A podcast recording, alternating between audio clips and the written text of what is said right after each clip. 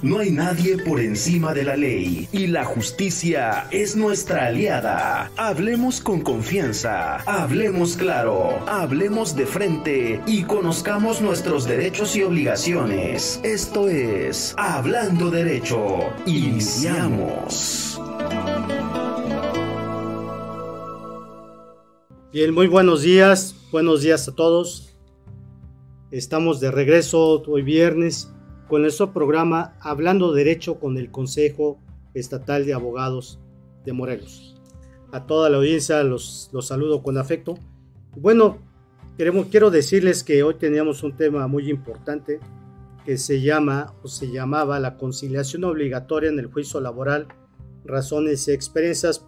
Nuestro invitado eh, era el maestro Pascual Archundia Becerril, sí, pero por razones de, de salud pues no fue posible eh, estar con nosotros, pero ¿qué creen? Tenemos un tema muy, muy importante eh, para ustedes, un tema que la verdad es hoy en día es de suma importancia.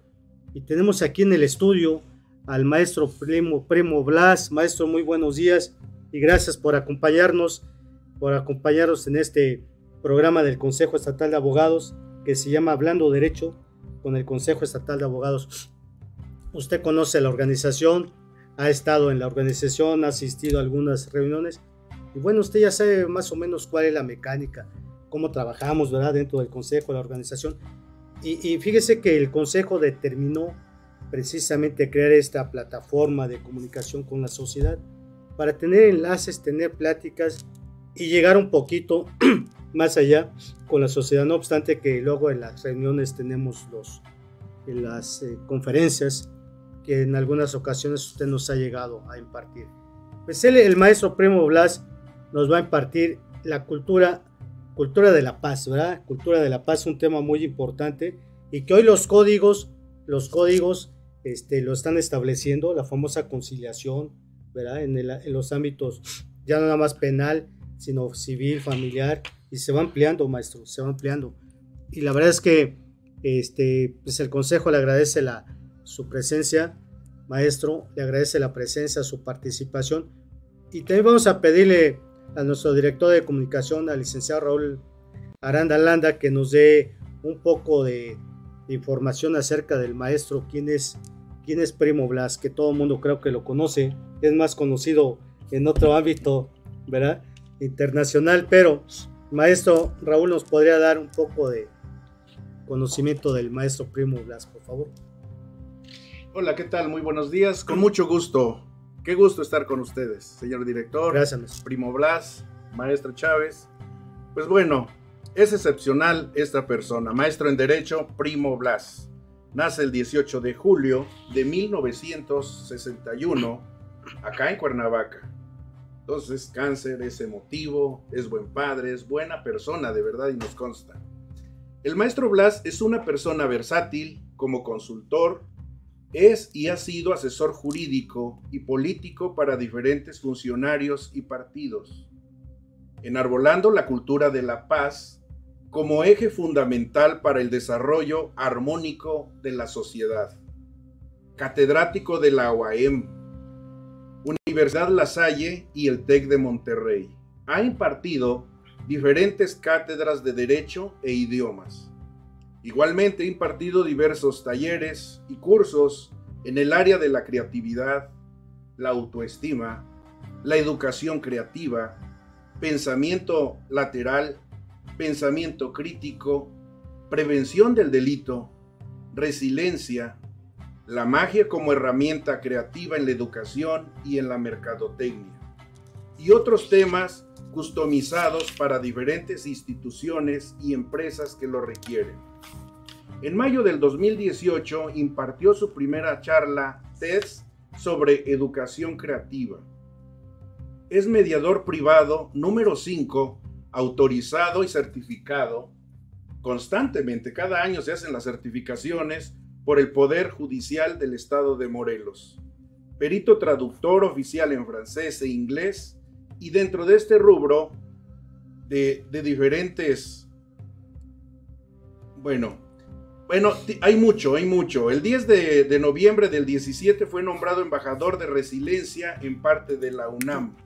Fue invitado como ponente con la charla Mediación y Cultura de Paz. En el marco del primer aniversario del Centro Morelense de Medios Alternativos de Solución de Controversias del Poder Judicial.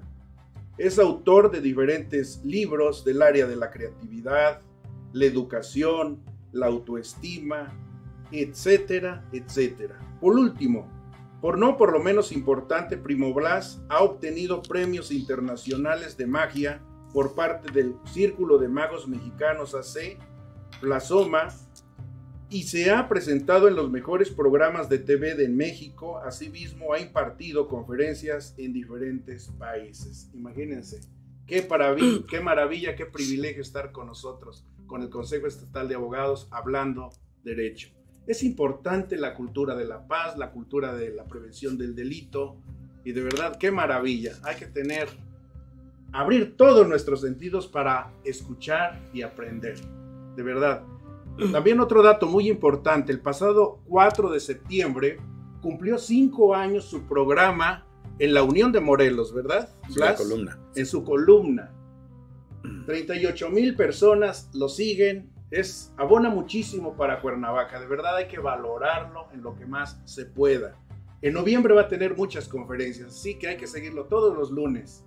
Esa es nuestra presentación de hoy. Muy buenos días y enhorabuena. Gracias, licenciado. Muchas gracias, mi querido. Gracias. Bueno, también damos cuenta que se encuentra presente con nosotros en el estudio el licenciado Rubén Chávez. Licenciado Rubén, bienvenido. Gracias, también. Muchas gracias. El licenciado Rubén ya ha estado aquí con nosotros. También él es un abogado laboralista que donde litiga más, ¿verdad, maestro Rubén? El área laboral. Y bueno, él precisamente también dentro de su actividad labora, trabaja en en ser mediador, buscando la conciliación en los asuntos. Si mal, si me equivoco, maestro, por ahí me va corrigiendo. Este, y bueno, el tema que nos, que nos ocupa, ustedes ya se dieron cuenta y ya escucharon la vasta experiencia que tiene el maestro Primo Blas. Y bueno, con el apoyo del maestro Rubén Sánchez como litigante, creo que vamos a hacer un buen trabajo, ¿no, maestro? Por ahí vamos a coordinarnos, este, la cultura, el estudio y la práctica ya en el materia laboral que principalmente lo trabaja. Y bueno, ¿qué más puedo decir del maestro Primo Blas, del licenciado Rubén? Este, hay mucho que decir, pero vamos al tema. Maestro, pues le dejamos el micrófono. Bienvenido y adelante. Pues muchas gracias. Primero que nada, debo de agradecer al estudio Friedman también eh, esta oportunidad, el mismo Consejo Estatal de Abogados del Estado de Morelos, que es un conglomerado muy profesional y siempre en la búsqueda del mejoramiento social. Así que bueno, de mi parte les agradezco muchísimo que hayan volteado su mirada hacia un servidor. Y la cultura de paz es algo que vengo yo persiguiendo desde hace muchos años. Eh, hay cosas que algunas personas conocen de su servidor, otras que no las conocen, pero entre ellas que, quiero yo mencionar, eh, yo tenía 20 años de edad cuando tuve la oportunidad de, estar becado en China durante dos años después en Bélgica también otros dos años, y así anduve recorriendo algunos países. Y justamente eh, viendo la forma de comportarse de la gente, las leyes que, existen, yo siempre me empecé a preguntar qué pasaba con México. Yo tengo mis propias deducciones y lo digo con mucho respeto. Eh, entre esas deducciones o reflexiones que tengo, cuando hablamos de cultura de paz, es algo completamente opuesto a la forma en que vivimos, mi querido maestro. Maestros. Porque este, eh, lo que yo veo como una situación común es que vivimos en la cultura de la bronca. Es más, nos han educado en la cultura de la bronca desde pequeños. Cuando tú vas a la escuela, pues de repente si llegas eh, con un ojo morado, el papá te dice, ¿qué te pasó? No, pues me pegaron. Ah, pues ahora tú vas mañana y le pegas otra vez y lo dejas, le dejas los ojos morados, los dos. Y si no, vas a ver cómo te va a ir. Entonces, vivimos en una, cultura de violencia eh, desde siempre. Eh, hace un momento que nos reunimos eh, en un restaurante, hablábamos precisamente de que todo esto tiene que cambiar porque no podemos llegar a una cultura de paz si nosotros seguimos teniendo el modelo de educación que tenemos. Entonces, hay que comenzar por allí, pero ¿cómo le vamos a hacer si de lo que siempre nos hemos nutrido es de violencia?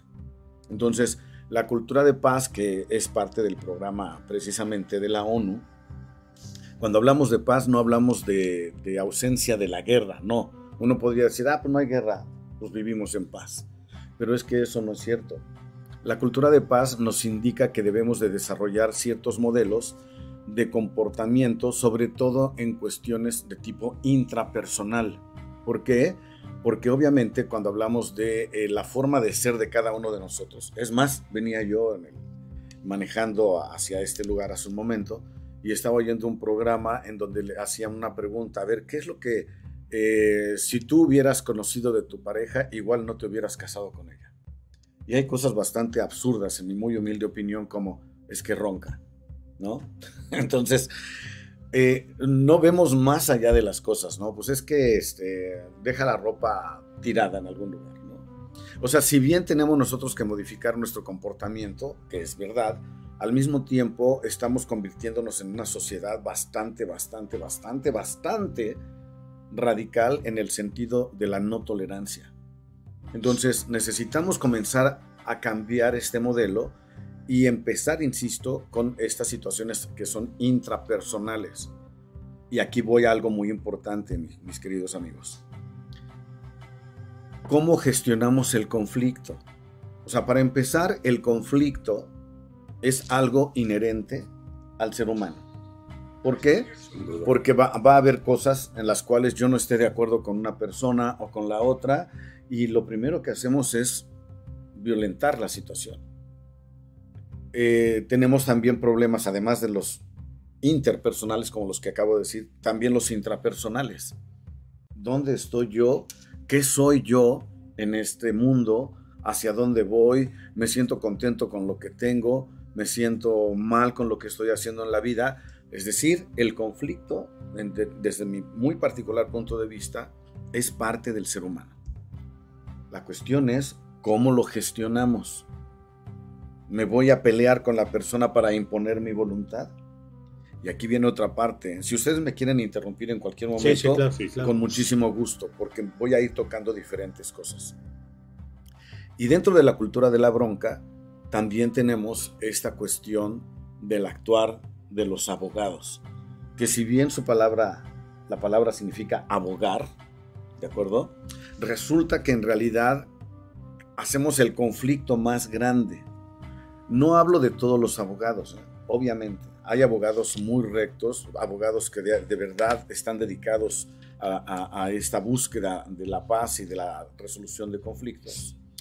Pero la verdad es que eh, en, aras del, de ganar, porque ese es el punto principal, yo gano y tú pierdes el juicio, entonces estamos llegando a un punto en el que también se rompe algo, en donde con tal de ganar un juicio, tenemos que inventar cosas y crear una verdad legal, en donde hay un tercero que se llama juez, que él a través de estas verdades legales dice quién gana y quién pierde. Y eso se tiene que, ir modificando. Si me permites un comentario, maestro, hablando de la conciliación en el ámbito jurídico, los abogados, eh, si analizamos los planes de estudio de las universidades, salvo que me equivoque, pero casi nadie, ninguna universidad tiene entre sus asignaturas eh, la tolerancia ante el conflicto, ¿no? Nadie tiene eh, la capacidad de la conciliación. Normalmente hablamos de la conciliación como, como cursos ajenos a la currícula oficial de las universidades, ¿no? Eh, yo cuando cursé la universidad, ni por asomo se veía la idea de, impartirnos una materia en la conciliación. Es decir, los abogados, generalmente, si uno no se prepara con cursos ajenos a la currícula oficial de las universidades, uno está entrenado para el conflicto. Los abogados vamos entrenados para el conflicto. Las universidades, con todo respeto, creo que debería de incluir sobre todo la, capacidad de, conciliar, más que de combatir. A los abogados nos entrenan para combatir en los tribunales, pero la solución a los conflictos entraña mucho más que eso. ¿De acuerdo? Entonces, eh, necesitamos fortalecer la tolerancia ¿sí? y eh, la capacidad de conciliar. Porque cuando vamos a un juicio, ya vamos previamente estudiadas las pruebas, los eventos, los hechos, vemos qué probabilidades tenemos de ganar un conflicto, no de conciliar. Entonces, actualmente en el paradigma de la nueva reforma, el nuevo sistema de justicia laboral, estamos viendo el énfasis de las autoridades en conciliar. Entonces, ¿qué nos puedes hablar de los efectos de las... Es nuevo el sistema, obviamente, estamos empezando, empezamos este año, ¿sí? Y, sin embargo hemos visto algunos resultados muy positivos. ¿Qué nos puedes comentar, maestro? Bueno, es que en realidad la cuestión precisamente del currículum académico de una universidad, pues la idea es formar abogados y gente especializada en justamente resolver un conflicto, pero en la idea ganar y perder. Antes de llegar a eso, mi querido eh, amigo Rubén, eh, creo yo que lo importante para la gente, para la gente que nos está viendo, la gente que nos está escuchando, es que tenemos que empezar por nosotros mismos. ¿Y cómo empezamos con nosotros mismos? Ah, bueno, pues cambiando precisamente ese modelo porque necesitamos reforzar en nosotros temas como la resiliencia justamente, que es la capacidad de una persona para que a pesar de todos los problemas que ha tenido o a los que se ha enfrentado, sale adelante. Entonces, la resiliencia nos hace eh, contener un poco o mucho la frustración, porque entendemos que no todo se puede eh, cumplir o hacer como nosotros queremos. Tenemos que desarrollar, desarrollar nuestra autoestima. Yo quiero hacer un comentario aquí, lo digo con mucho respeto, porque además es sobre mi persona. Yo vengo de familia de campesinos, en donde hay un padre violento, macho, una mujer sumisa, insisto, y adoro a mis padres. ¿eh? Solamente que tenemos que reconocer de dónde venimos para saber a dónde vamos. Si yo no reconozco quién soy, siempre voy a estar negando y, teniendo contradicciones. Yo tengo que reconocer de dónde vengo. Ese ambiente para mí me hizo darme cuenta desde adolescente y desde antes, desde niño, que esta no es una manera de vivir adecuada esta no es la única manera de, vivir. Debe de haber unas maneras muchísimo más creativas, muchísimo más amorosas para enfrentar la vida. Entonces, cada uno de nosotros viene cargando cosas. En alguna de mis conferencias, recuerdo que conocí a, a un líder taxista que es mi gran amigo, gran amigo actualmente, que me dijo algo muy interesante. Dice, fíjate que yo era bolero cuando era niño. Y ahorita, después de tu conferencia, me doy cuenta que ese cajoncito de, zapatos, que, para bolear zapatos que yo llevaba, se ha convertido en un cajonzote y lo sigo llevando a cuestas. Entonces cada uno de nosotros viene cargando cosas durante su recorrido por la vida y si nosotros no reconocemos eso, nosotros vamos a tener también eh, toda esta serie de cosas para enfrentar la vida y la vamos a enfrentar de acuerdo a cómo hemos aprendido. Por esa razón yo hablo de que tenemos que desarrollar la resiliencia, tenemos que tratar el tema de la autoestima. O sea, imagínense a un, a un jovencito de 20 años que eh, no tiene, estando en China, yo no les podía pedir dinero a mis padres para que me mandaran dinero, ¿no? O sea, yo tuve que trabajar de lo que fuera para poder ganar dinero y hacer cosas para poder salir en mis estudios. Pero hay otras personas que no, y qué padre que es que haya familias que sí apoyen a sus hijos, ¿no? Pero los que no tenemos quien nos apoye, ¿qué hacemos? Una, fíjate, fíjense, viene un problema grave que espero que el público que nos está escuchando haga algunos comentarios sobre esto. Hay algo tan importante y tan fundamental en el desarrollo de nosotros como personas que, eh, eh, aparte de la tolerancia a la frustración, aparte de la tolerancia que debemos de tener para poder enfrentar la vida, tenemos algo que se llama indefensión aprendida. ¿Y qué es la indefensión aprendida? Es justamente esa parte de nosotros en la cual o rompes lo que te está pasando o te acostumbras y te humillas para decir que todo eso está bien. Ejemplo, cuando a una persona le van a dar un golpe o le dan un golpe, pues lo recibe y lo agarran descuidado. A la segunda, ¿qué es lo que puede hacer esa persona? Cubrirse, ¿no? Instintivamente. Instintivamente cubrirse y recibir el golpe. La otra es no solamente cubrirse y resistir al golpe, sino decir, basta, esto ya no, ya no quiero esto, no, lo, tolero y no debe de ser. Entonces la indefensión aprendida es justamente la parte media, que te hacen la finta y que tú te cubres así y no sabes ni qué hacer. Todos nosotros tenemos ese, ese problema que se llama indefensión aprendida. Cuando estás ya dentro del conflicto y que te sientes que te va a pasar algo, o reaccionas violentamente, o te cubres y esperas que recibir el golpe. Entonces, son muchos temas que son fundamentales, por eso te decía que antes de llegar a este tema que tú me preguntas, hay otros temas más importantes que son parte de nosotros como personas. Y yo les recomiendo a toda la, audiencia que nos está escuchando o viendo en este momento que lean a Boris Cyrulnik. Boris Cyrulnik es eh, para mí el autor más importante dentro de la resiliencia. Eh, ¿Me permiten contar esta historia? Por supuesto, más. Sí. Imagínense ustedes a uno, a un pequeñito de, de 4 o 6 años, a cuyos padres y a él, durante la Segunda Guerra Mundial, por ser judíos, pues los atrapan y además de eso, matan al papá. El niño se queda con su mamá. Pero el niño, fíjense qué interesante es esto, se da cuenta, porque cuando reúnen a las mamás, los soldados nazis, para que, para que lleguen todas y, pasen lista, se da cuenta que hay niños que llegan llorando, no se quieren soltar de, de sus mamás, y lo que sucede es que de repente se da cuenta el niño que esos niños han desaparecido. Él lo primero que piensa es, no me puedo acercar a mi mamá, y dos, no puedo llorar porque si no me va a pasar algo. Fíjense qué interesante. Al final matan a la madre del niño, de Boris, y él tiene que estar en diferentes familias de acogida, se les llamaba en ese tiempo, en donde a estos niños les daban eh, cuidados y demás, pero resultaba que esas familias lo agarraban como si fuera su sirviente.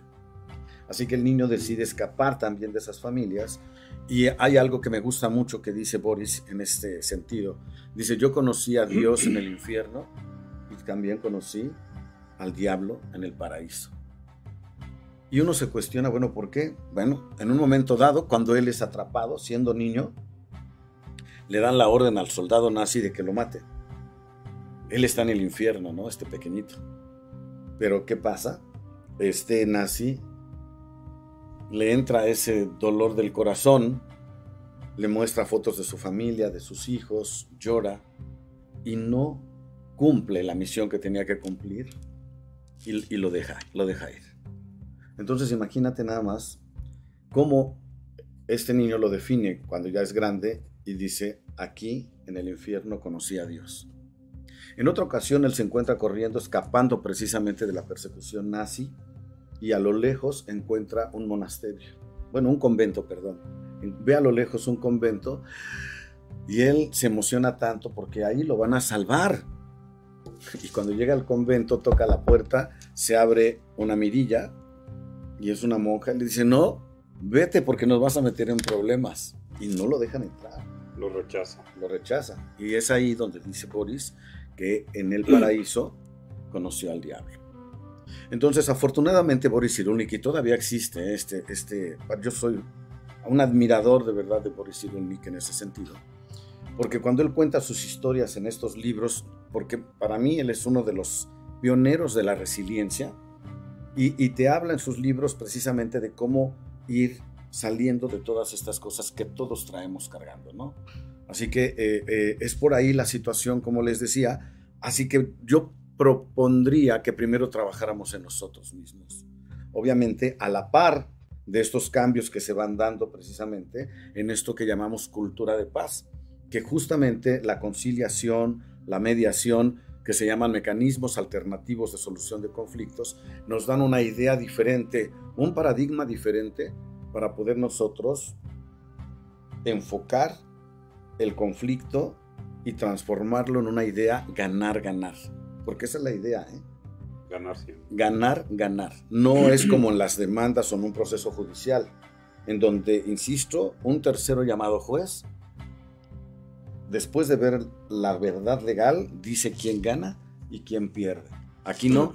En los mecanismos alternativos de solución de conflicto, siendo un esquema ganar-ganar, la idea es que las partes en conflicto solucionen ese problema de una manera adecuada para ellos.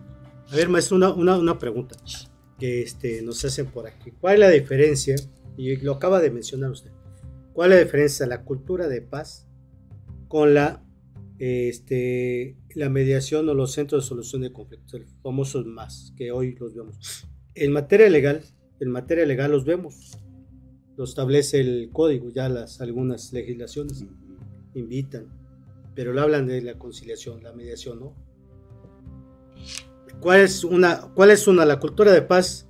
La cultura de paz la entendemos porque creo que así lo quiere también saber el nuestro público que nos. La cultura de paz es la pacificación, ese conflicto del que habla, del que habla es, es general, ¿no? La cultura de paz, o sea, todos. Y, y la mediación con los centros alternos de solución de conflictos hablan del conflicto que tenemos, que vamos a vivir y como abogados, como abogados, pues debemos estar preparados para poder conciliar. ¿Sí? sí. Hay, hay que poder, ¿cómo, ¿cómo, lo puede definir? A ver, bueno. para que vaya entendiendo la, la, la, la, la audiencia. Y yo les, yo les pregunto a la gente que nos escucha, estamos hablando derecho con el Consejo Estatal de Abogados. Los invito a que participen, pregunten. La verdad es que son temas muy importantes, muy importantes que debemos de, tener muy claro. Porque lo vemos nosotros como abogados a diario en los tribunales. ¿sí? Los acuerdos que dictan los jueces nos invitan a la, a la conciliación, nos dice, está el centro alterno de conciliaciones, donde acudamos las partes, pero nada más lo, nada más lo escriben. Ah, bueno, pues nosotros como abogados lo leemos, tomamos el acuerdo y pues nos invitan, ¿no? Pero ninguno de las partes pues lo toma en serio, o ya no pasa nada, el juez dictó los acuerdos y lo leemos, ¿eh? que todos los acuerdos que aparecen hoy y se les invita a que acudan al centro de... Entonces, ustedes que nos están escuchando, la verdad es que se este, pregunten, participen, están los expertos aquí, hay que aprovecharlos y qué mejor, qué mejor que los que, que ellos nos den la explicación. Vamos a entrar a un pequeño, una pausa, eh, regresamos con ustedes, preparen sus preguntas para que puedan, los expertos nos las contesten. Regresamos en un segundo. Tienes derecho a informarte y nosotros estamos para ayudarte. Vamos a una pausa y regresamos. Hablando derecho.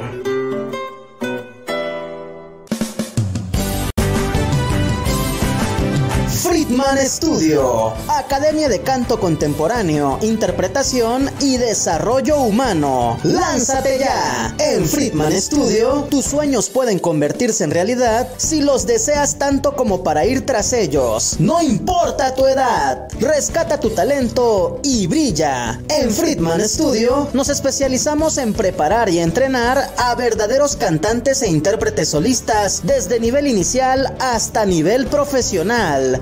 Impartimos clases de lunes a sábado en sesiones personalizadas o abiertas, en modo presencial o en línea, completamente en vivo. Friedman Studio apoya tu talento. Nuestros precios se adaptan a tu bolsillo de acuerdo a la modalidad y número de clases mensuales que tú elijas. Agenda tu clase muestra sin costo y conócenos. Nuestra metodología, entrenamiento y técnica vocal interpretativa se enfoca y adapta a todos los niveles y géneros musicales. Nuestras sesiones de clases son impartidas y supervisadas en atención personal por nuestro coach vocal interpretativo, entrenador transformacional y sensei David Friedman Giteras. Contáctanos al teléfono 777-310-2362 o al WhatsApp 777-142-8275. Búscanos en línea como Friedman Studio o visítanos en nuestras redes sociales. En Friedman Studio, prepárate y entrena como lo hacen las grandes estrellas. Vence tus miedos y fortalece tu seguridad. Tú, también puedes brillar. Ven a Friedman Studio. Crea tu propia historia, rescata tus sueños y haz que tu talento brille hoy.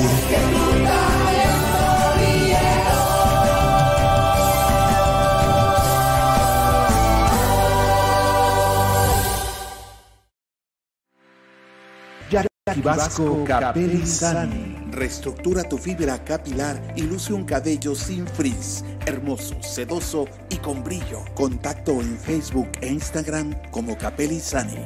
Teléfono 777-328-6048. Jackie Vasco Capelli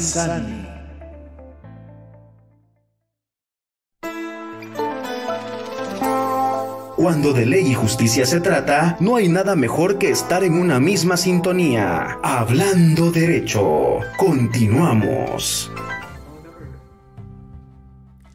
Bien, regresamos con ustedes. Esperemos que tengan sus preguntas para que los expertos den contestación. Adelante, maestro, sobre esa pregunta que, que nos hacen por aquí, las diferencias de uno y otro. Sí, bueno, la, la, cultura de paz, en mi muy humilde opinión, es una forma de vida que de hecho se encuentra en los 17 puntos que la, de la Agenda 2030 de la ONU, que yo les sugiero que los estudien, los que son abogados y los que no son abogados, que lo hagan porque precisamente necesitamos llegar a una sociedad diferente en donde justamente la paz sea el modelo a seguir. Por eso digo yo que tenemos que trabajar esto desde nosotros mismos, empezando con la familia, con las escuelas, en la factoría, en las políticas eh, públicas que lleguen a establecer los gobiernos. Eso de manera general es la cultura de paz. Y los medios alternativos de solución de controversias nos llevan en un caminito a lograr esa cultura de paz. ¿Por qué? Porque otra vez, si vivimos en esta cultura de la bronca y si aprendemos una manera diferente de gestionar los conflictos, entonces el mundo va a ser diferente. La mediación es precisamente uno de esos medios alternos de solución de conflictos que nos ayudan precisamente a solucionar un conflicto de manera diferente. Ok, primero la cultura de paz nos va, la, requerimos, la necesitamos para poder actuar en los medios alternos de, de solución de controversias. Si no estoy preparado con la cultura de paz, no soy seguro, este, no estoy consciente de lo que tengo que hacer, pues no puedo llegar a un conflicto, a solucionar un conflicto, porque los conflictos hay que estudiarlos. Claro. Sí, hay que estudiarlos. Eh, este, entonces, primero tenemos que saber la cultura de paz, qué es lo que necesitamos, ¿no? Sí, bueno, yo... Nosotros mismos, ¿no? Como usted dice. Yo sugeriría una cosa. Justamente esta gestión del conflicto eh, que enseña la mediación se lleva a otros ámbitos. Se ha, trabajado en Europa, por ejemplo, en la mediación escolar. Ejemplo, tenemos muchísimos problemas en las escuelas con, lo, con el acoso escolar, lo que llaman bullying actualmente. El, acoso escolar siempre ha existido. Sí. Pero ¿cómo lo gestionamos? Una, con la bronca, en donde se pelean las personas, los chicos o chicas que tienen problemas. Dos, con la expulsión del alumno o eh, menos violento con la suspensión del alumno. ¿no? Entonces necesitamos trabajar en mediación escolar. Hay programas para que en las escuelas preparemos nosotros mediadores escolares, es decir, se les enseña cómo se puede eh, gestionar el conflicto de una manera diferente para que se aborde entre maestros, administrativos, estudiantes y padres de familia cómo solucionar esto. Incluso podríamos considerarlo como un campo de entrenamiento para la paz. Correcto. La, escuela, los ejercicios es escolares ahí. Al mismo tiempo, también hay eh, eh, formas de desarrollar esa gestión del conflicto a nivel familiar. En muchos lugares, Jalisco es uno de los estados más adelantados en nuestro, en nuestro país con respecto de la mediación comunitaria, por ejemplo. La verdad es que hay un problema gravísimo en las comunidades porque entre vecinos nos conflictuamos y tenemos problemas. Si nosotros trabajamos en políticas públicas que lleven la mediación comunitaria, podemos lograr algo. O sea, esto no viene de la nada. Esto es algo que se tiene que crear y es muy, muy humilde opinión que debe de comenzar con la política pública. Pero si la, si la gente que está en nuestros gobiernos no ve esto, bueno, busquemos los medios. Tenemos ahora tantas cosas en Internet a las que nosotros podemos acceder, en donde podemos buscar precisamente instituciones como justamente usted lo mencionó, maestro, eh, sobre la mediación, ¿qué es la mediación? Es verdad que ahora tenemos una forma diferente de gestionar conflictos a nivel judicial o extrajudicial. Es verdad maestro, es incipiente en nuestro estado esta modalidad, llamémosle, porque solamente tenemos tres años. El estado de Morelos y el estado de Guerrero son los dos últimos estados en la República en adoptar el modelo precisamente de la mediación como una forma de solución pacífica de controversias. Entonces tenemos que trabajar mucho, maestro. Como, como, como un dato, Fíjate que estaba, estaba yo analizando los datos de estadísticos del Centro de Conciliación Laboral, de Justicia Laboral, y al mes de agosto teníamos un, un total aproximado de, un total de 8.600 convenios celebrados en el Centro de Conciliación Laboral. Entonces, son 8.600 juicios que ya nos ahorramos, donde hace más eficiente el aparato de justicia, en donde muy pocos casos llegan al arbitraje. Incluso llegando al arbitraje, los juzgados laborales, la etapa más dura, más férrea, es la conciliatoria. Los jueces laborales no inician el arbitraje si previamente, no obstante que ya se agotó la conciliación en los centros de conciliación, ellos abren una etapa realmente efectiva, en donde la parte que no desea conciliar tiene que dar argumentos en donde razona el por qué no. Solamente decir no porque no es, es, es este, eh, pues tiene consecuencias en un futuro, en el propio arbitraje. Entonces, en materia laboral, digamos que como estamos estrenando sistema, pues estamos viendo resultados pues alentadores, ¿no? Sin embargo, en otras materias, por ejemplo, en la materia, en la materia penal, es un poco más conflictuado porque los acuerdos reparatorios del daño, pues a veces hay daños que no se pueden reparar con cuestiones económicas, ¿sí? Y a veces es muy difícil, sobre todo en los, en los, en los ilícitos de, que afectan el, el, el interés público, el interés de la familia, ¿sí? Y cuando hay más allá de un simple daño material. En materia civil, por ejemplo, el sistema en su momento funcionó, pero ahorita está así como aletargado, como, como dormido la conciliación en materias civiles. Sin embargo, aún hay resultados que podemos ver. Pero estamos, estamos de plácemes en materia laboral. Claro. ¿no? Estamos viendo Claro. resultados. Fíjese, maestro, que este, tocando este tema de la, de la mediación, este, como litigante me ha tocado ver en diversos asuntos que hay asuntos que tienen que llegar a los tribunales porque de plano la contraparte de la gente de la misma sociedad que se, se, se niega ¿no? a cumplir con sus compromisos, con las- sus obligaciones.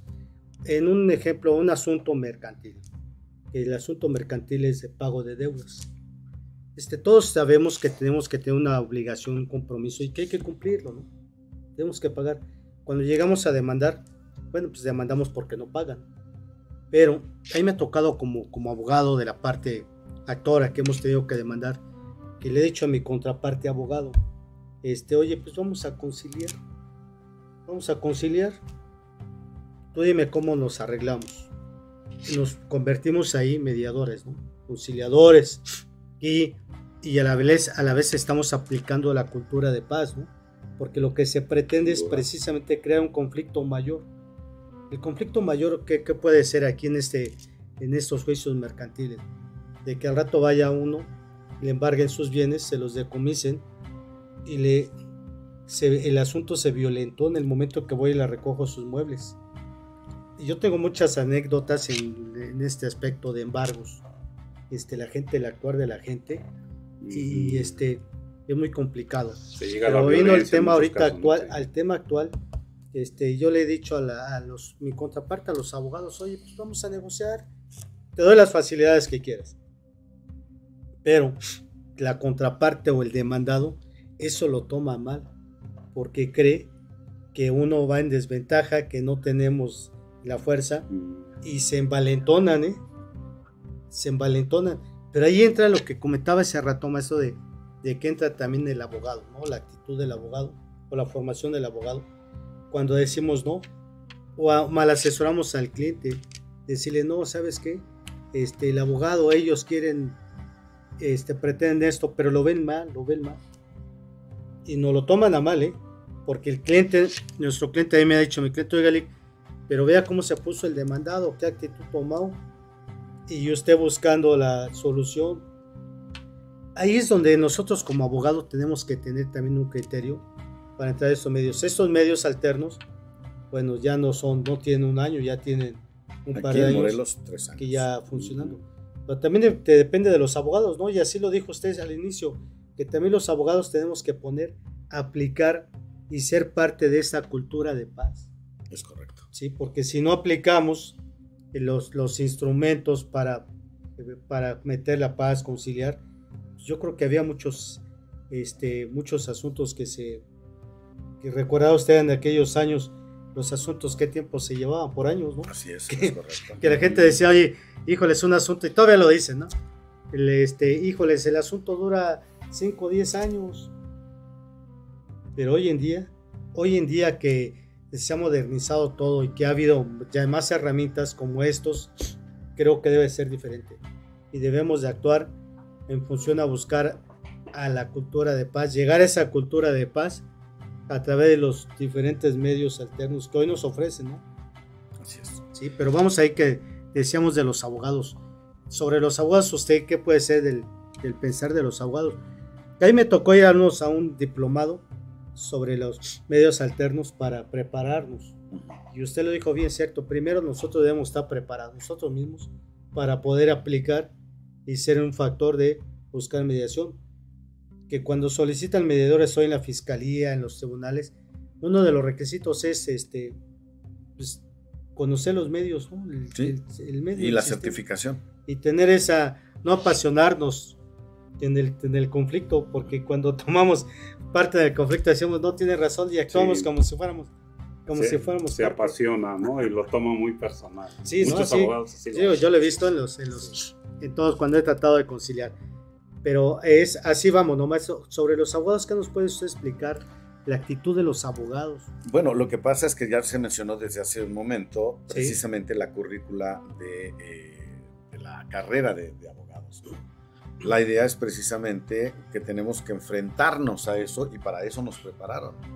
Pero en estos nuevos modelos, que no son tan nuevos, creo que es importante que la currícula de las escuelas vaya modificándose, que haya materias precisamente sobre los MASC, métodos alternos de solución de controversias, que haya eh, temas precisamente en donde se vea que la gestión del conflicto, la forma de abordar un conflicto, pues es importante para poder llegar a esa paz que tanto necesitamos como sociedad.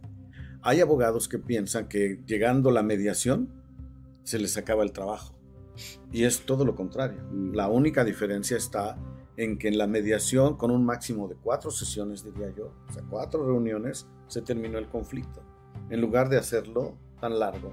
Y hay muchos abogados que precisamente viven del conflicto. Entonces lo van alargando más y más y saben que de ahí van a estar recibiendo dinero, ¿no?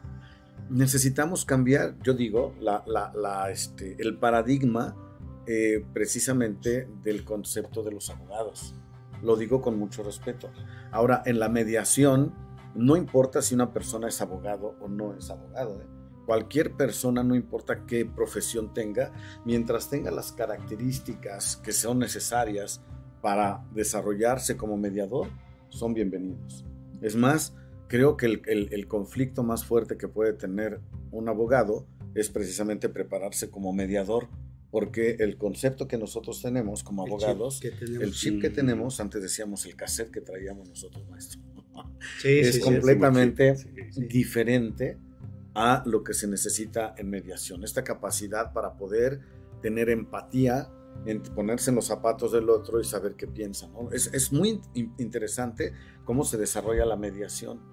Por eso también decía en, el, en, el, en, la pausa previa que tuvimos que tal vez este es un tema que no se agote en una sola reunión, sino que hay muchas cosas que, que hacer.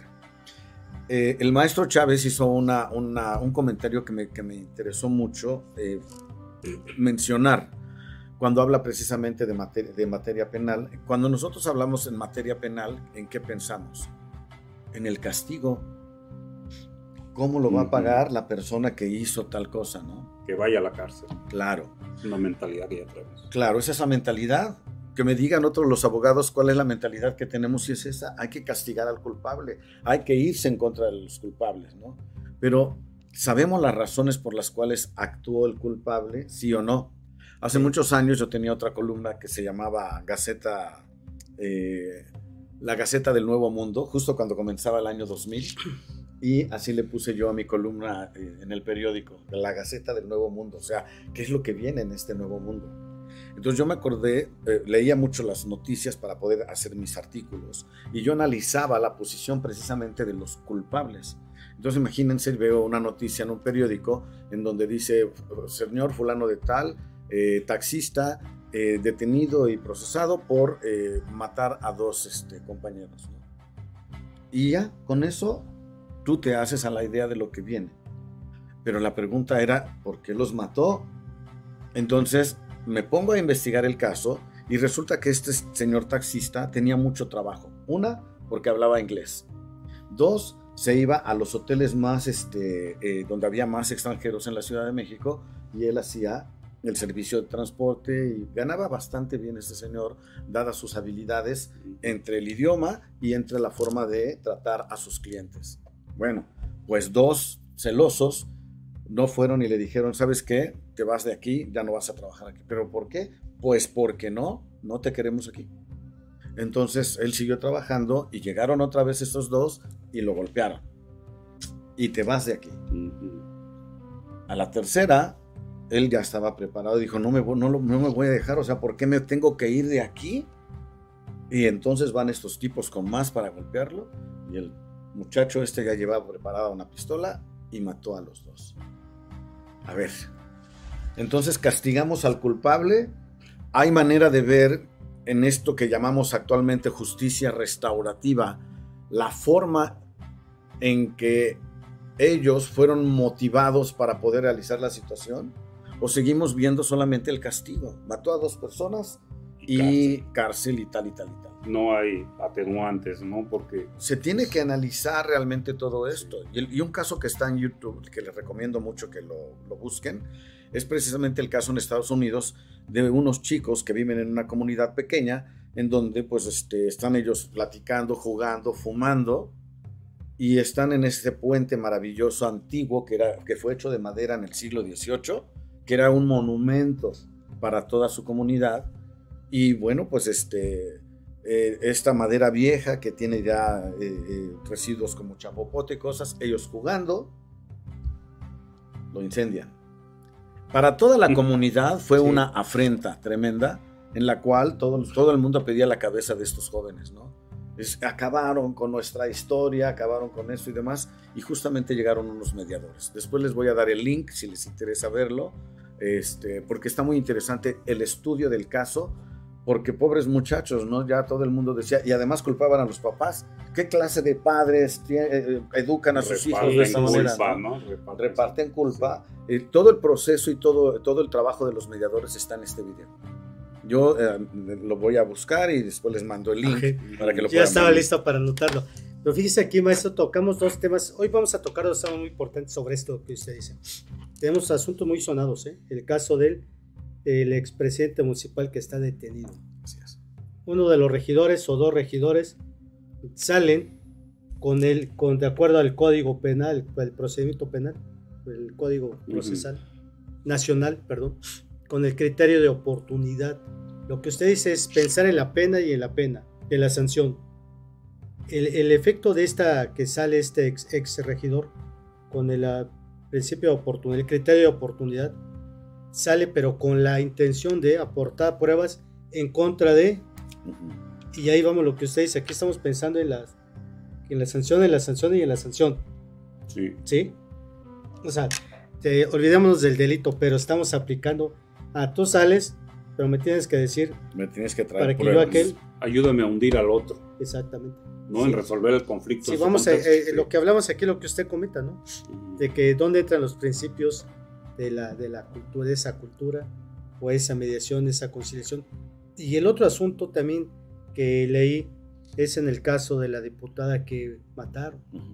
Su suplente se acoge a un principio de, que establece el nuevo código, un principio de oportunidad donde dice, bueno, yo me declaro culpable, voy a resarcir el pago de una trabajadora del Congreso que tuvo una pensión dorada y dice, bueno, devuelvo, ¿no? Así lo entendí, devuelvo el dinero, quedo libre para que yo asuma la, porque es suplente de la diputada. O sea, también hay ciertas contradicciones al respecto. Sí, hay, hay mentes que son realmente, eh, no quiero decir la palabra, pero sí, justamente como estamos nosotros acostumbrados a la cultura de la, de la violencia, de la bronca, del oportunismo, de la forma, a ver cómo le hago, pero vamos a salir de todo esto. Sí. Digo, es diferente del caso que yo acabo de mencionar. Los chicos que están tomando, jugando, no tienen mucho que hacer en el pueblo y cometen este delito que obviamente es muy grave dada la idea que tienen la gente de ese monumento en- de su comunidad y que además empezó a surgir una situación de miedo, ¿eh? de pánico en el pueblo porque decían ahora vienen en contra de todos nosotros, van a acabar con nuestro pueblo. O sea, una situación violenta va a traer consecuencias de tipo pánico, de tipo, este, ¿qué, qué vamos a hacer si vienen por Sí, nosotros? ¿no? Entonces, eh, es, es algo completamente diferente a, a esa mentalidad en donde aquí en nuestro país, digo, tenemos que ser claros sin hablar específicamente de Claro. ciertos casos, pero la idea siempre es saber cómo le hago para ir en contra del otro. ¿Cómo le hago para fregar al otro y yo salir bien librado de todo librado. esto? Claro. Entonces, creo que tenemos que analizar bien el todo. Claro, yo creo que son temas muy importantes. Aquí se encuentra presente nuestro director de comunicación, a quien le vamos a pedir su participación en este tema de cultura de paz, licenciado Raúl Aranda. Este, pediríamos que dé su punto de vista al respecto, por favor. Pues nuevamente, pues hablar de paz, qué importante, ¿verdad, primo? Sí, sí. De verdad, este, mediar, ganar, ganar las dos personas, los intervinientes de ese conflicto. Justamente tuvimos una experiencia maravillosa hace ocho días.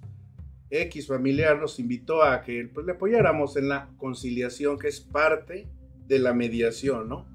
Es hacer este, este comentario, primo. Qué importante, ¿verdad? ¿Qué nos dices más de la conciliación? Bueno, yo digo que hay dos, eh, hay una diferencia enorme. Claro, Los métodos alternos de solución de conflictos son varios, o solución de controversias. perfecto. Específicamente en el caso de la conciliación, en realidad el conciliador ya lleva las propuestas y es esto, esto o esto. Punto. Yes. En el caso de la mediación, no. Como es un esquema ganar-ganar, cada una de las partes simplemente va a aportar sus ideas y el mediador es un guía que les va a dar un poco o un mucho de conciencia o de análisis para que analicen cuál es la mejor forma. Ejemplo, ¿no? Cuando, cuando una persona llega con pasiones en un, asiento, en un asunto familiar en donde dice, ¿sabes qué?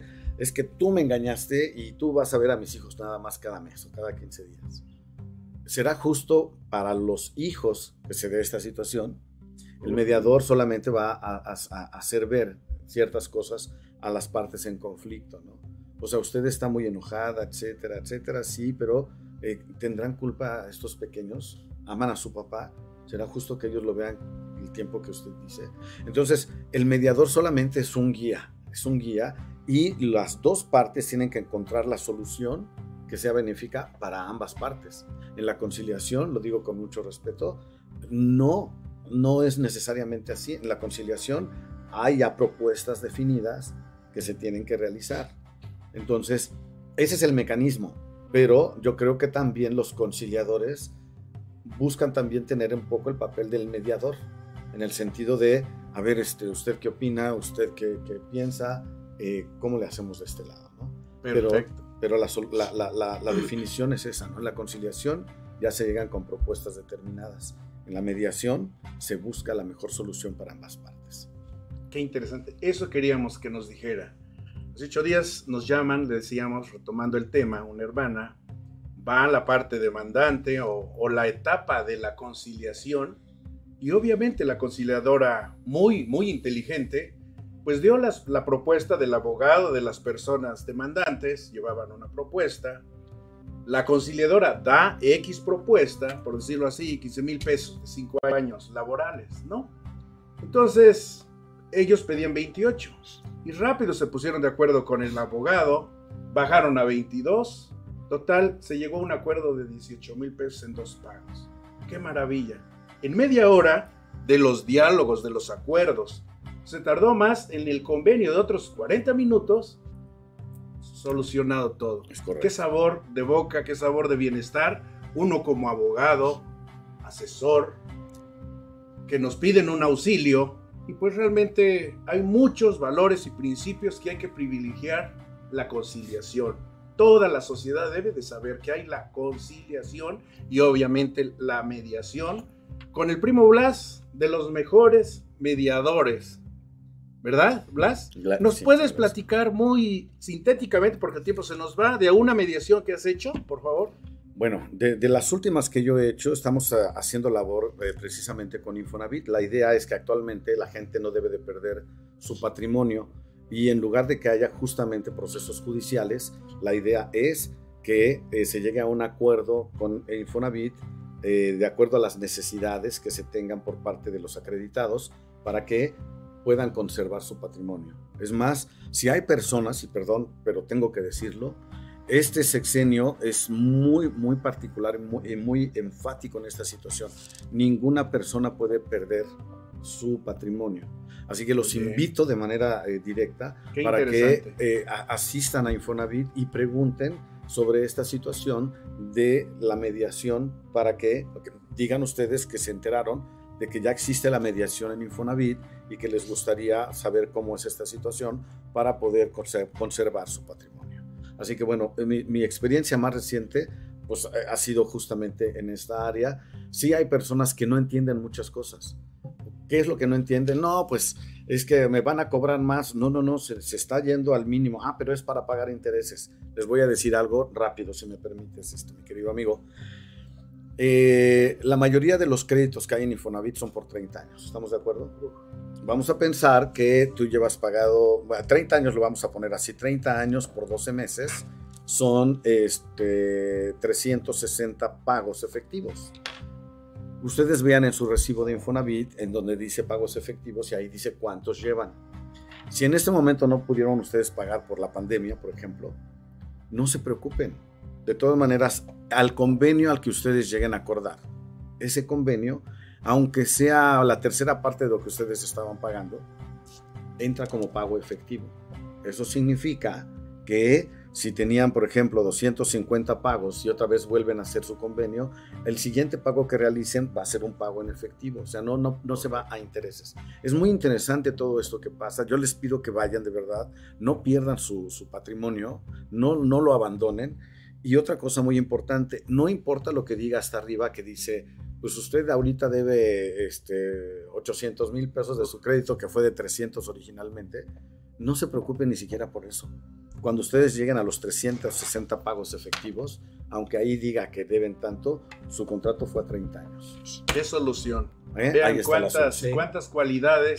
De verdad, yo estoy feliz de abonar a la cultura jurídica, al Consejo Estatal de Abogados es la vanguardia de las muchas asociaciones. Y de verdad un abrazo a todos los abogados y nos tenemos que unir en pro de Cuernavaca y de Morelos de las familias armoniosas y de muchos valores. Hay que cambiar un paradigmas mentales. Muchas gracias, Richard. Gracias, primo. ¿Puedo dejar mi teléfono en caso de que alguien quiera o no? Pues esa es mi participación. ¿Sí? Muchas gracias. Continuamos. Bueno, para cualquier persona, no solamente de abogados, no solamente personas que necesiten de la mediación, sino en, si, si creen que se necesita desarrollar algún curso, conferencia sobre todos estos temas, estoy para servirles. Mi teléfono es el 777 307 1132. 307 1132 y estoy para servirles en lo que ustedes quieran. De verdad, hay mucho futuro en todo esto y podemos lograr muchísimas cosas para abonar a la cultura de paz y a una mejor convivencia social. Gracias, maestro. Y bueno, como ustedes acaban de escuchar, el maestro Primo Blas, la verdad es que es, es un experto en el tema, se ha preparado, se ha especializado.